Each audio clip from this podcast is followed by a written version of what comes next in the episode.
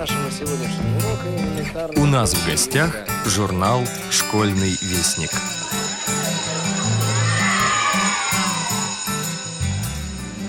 Здравствуйте, дорогие радиослушатели! У микрофона Наталья Кочеткова, старший редактор журнала «Школьный вестник». И сейчас я вас познакомлю с анонсом 12 номера за 2020 год. По традиции, этот зимний выпуск открывает письмо от Деда Мороза. Здравствуйте, дорогие школьники и школьницы! Надеюсь, что вы и ваша семья здоровы и готовы встречать Новый год. Непростой прошедший год изменил жизнь почти каждого человека на Земле и заставил всех нас задуматься о вещах, которые раньше не приходили в голову или терялись в круговерте ежедневных забот. Мы чаще думаем о здоровье, о своем и наших близких, об отношениях с родителями и друзьями, об учебе.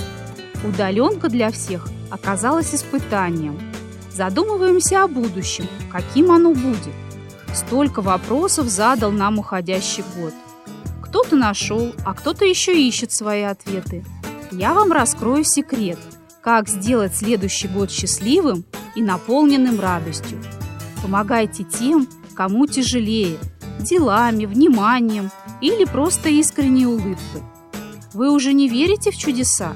Жаль. Подскажу проверенный способ снова поверить в чудо. Надо самим творить чудеса. А какие и как, придумайте сами.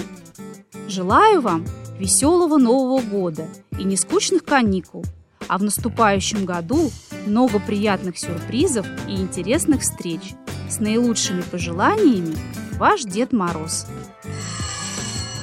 Самый главный подарок, который дарит нам каждый Новый год, это надежда на лучшее и вера в то, что уже в следующем году мы обязательно осуществим все наши планы.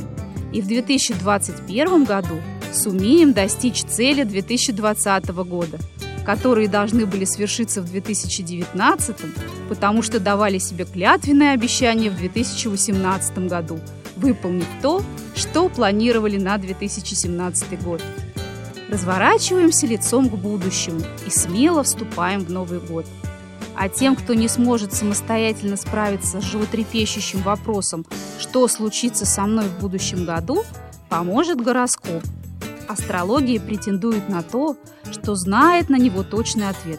Она вообще все и обо всем знает. Например, какие книги предпочитают читать разные знаки зодиака. Вы верите в гороскопы? А если даже и не верите, то этот прочитать просто обязаны. Узнаете для себя много полезного. Не сомневайтесь, звездный библиотекарь рекомендует. Этой осенью на звездной карте информационного канала Тифлоинфо зажглась еще одна культурная звездочка – виртуальный поэтический квартирник. Раз в месяц по вторникам четверо поэтов, среди которых ведущая Надежда Василенко и идейный вдохновитель проекта Рита Мельникова, собираются в теплой дружеской компании, читают свои стихи, общаются в чате со слушателями и зрителями программы и отвечают на их каверзные вопросы. Наш корреспондент Екатерина Шевичева побеседовала с организаторами этих поэтических встреч, а также провела экскурс для читателей в историю зарождения и проведения квартирников. Все это в статье «Поэтический квартирник. Почему бы и нет?» Передача транслируется в прямом эфире на канале Тифло-Инфо.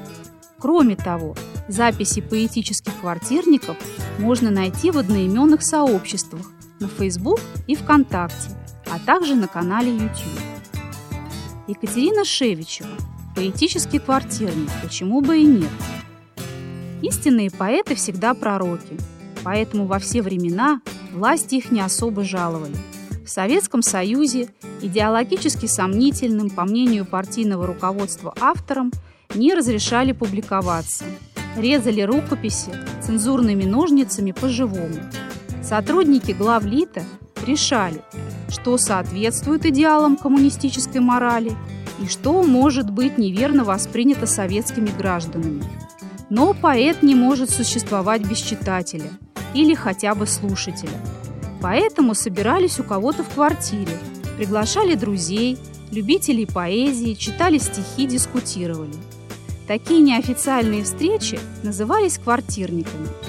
Слово «квартирник», означающее домашний концерт для друзей и специально приглашенных зрителей, родилось в начале 60-х годов XX века. Здесь собирались только свои, и царила особая атмосфера теплоты и единения. Литературная жизнь конца 1970-х делилась на официальную и неофициальную. В Центральном доме литераторов выступали только члены Союза писателей. Тем, кто не входил в Союз или был из него исключен, приходилось искать другие площадки. Тогда было много квартирников и клубов, где под видом чего-то другого проводили чтения или выставки, вспоминает поэтесса Татьяна Щербина. Квартирники были поэтические, писательские и, конечно же, музыкальные, бардовские. Кто провел первый, история умалчивает.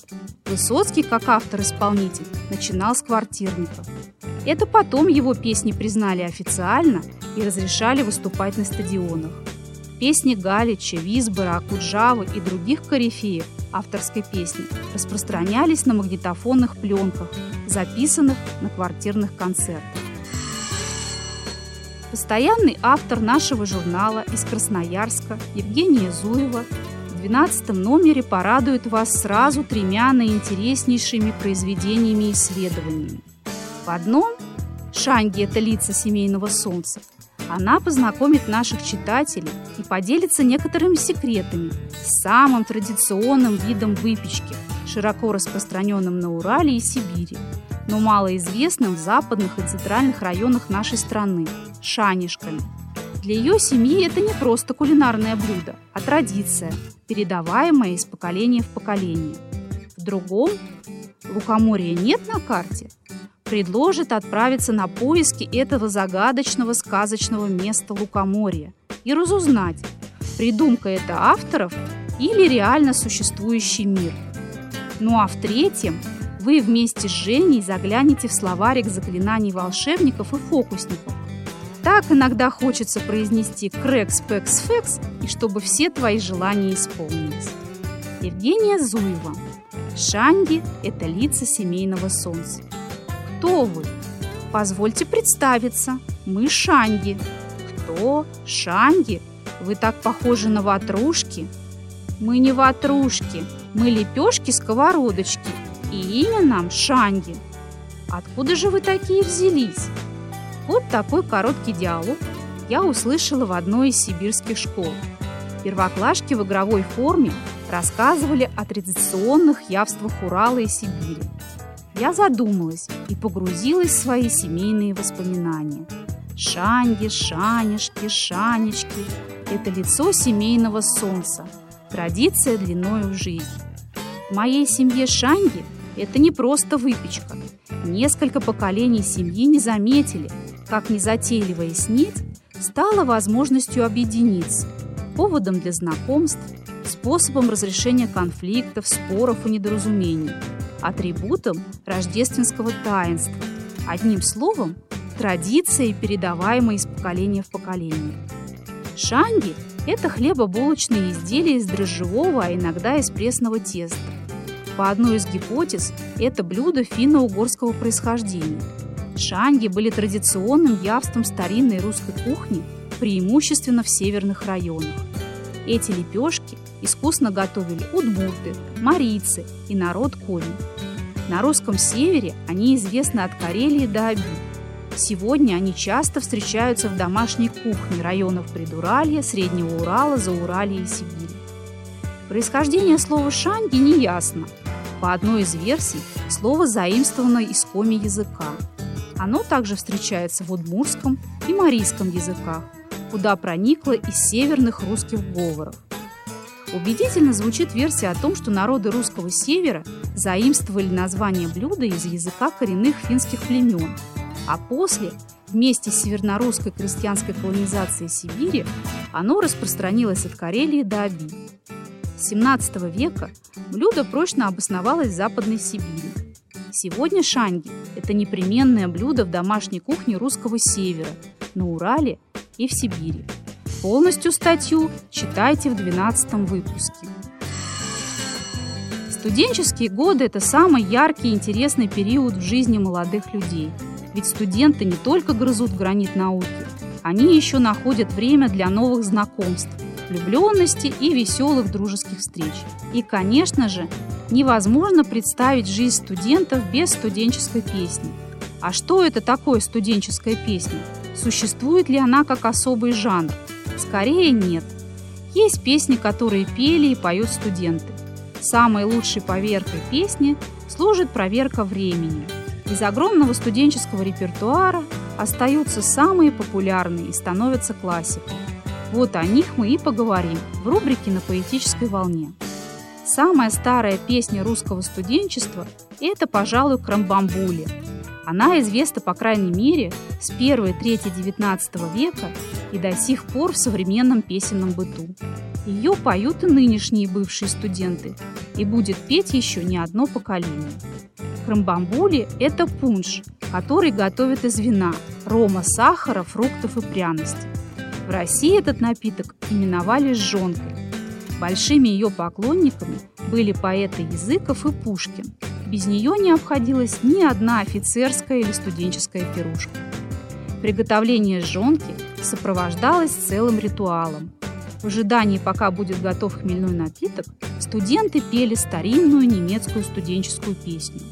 Очевидно, и немецкие студенты возлюбили этот напиток, что даже посвятили ему песню. Ее-то и перевел на русский язык поэт Николай Языков, когда учился в университете в Дерпте. Это ныне город Тарк, Эстония. Автор музыки к этой первой песне остался неизвестен.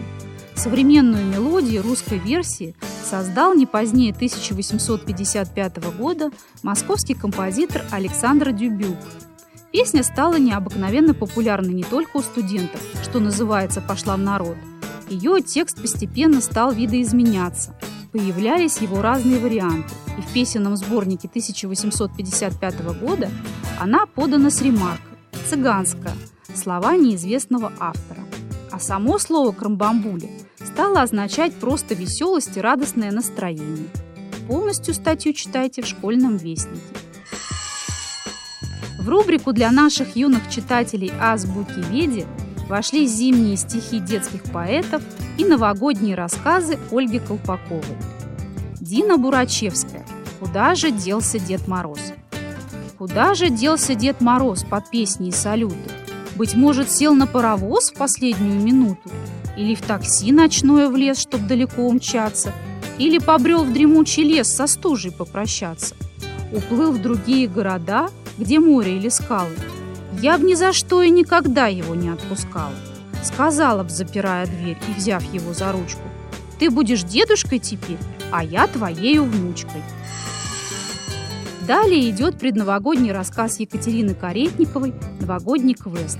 Он может послужить инструкцией для тех, кто хочет нести изюминку в организацию и встречу праздника вместе с подросшими детьми. Все постоянные рубрики «Проба пера» и «Библиотечка музыканта» также на своих местах.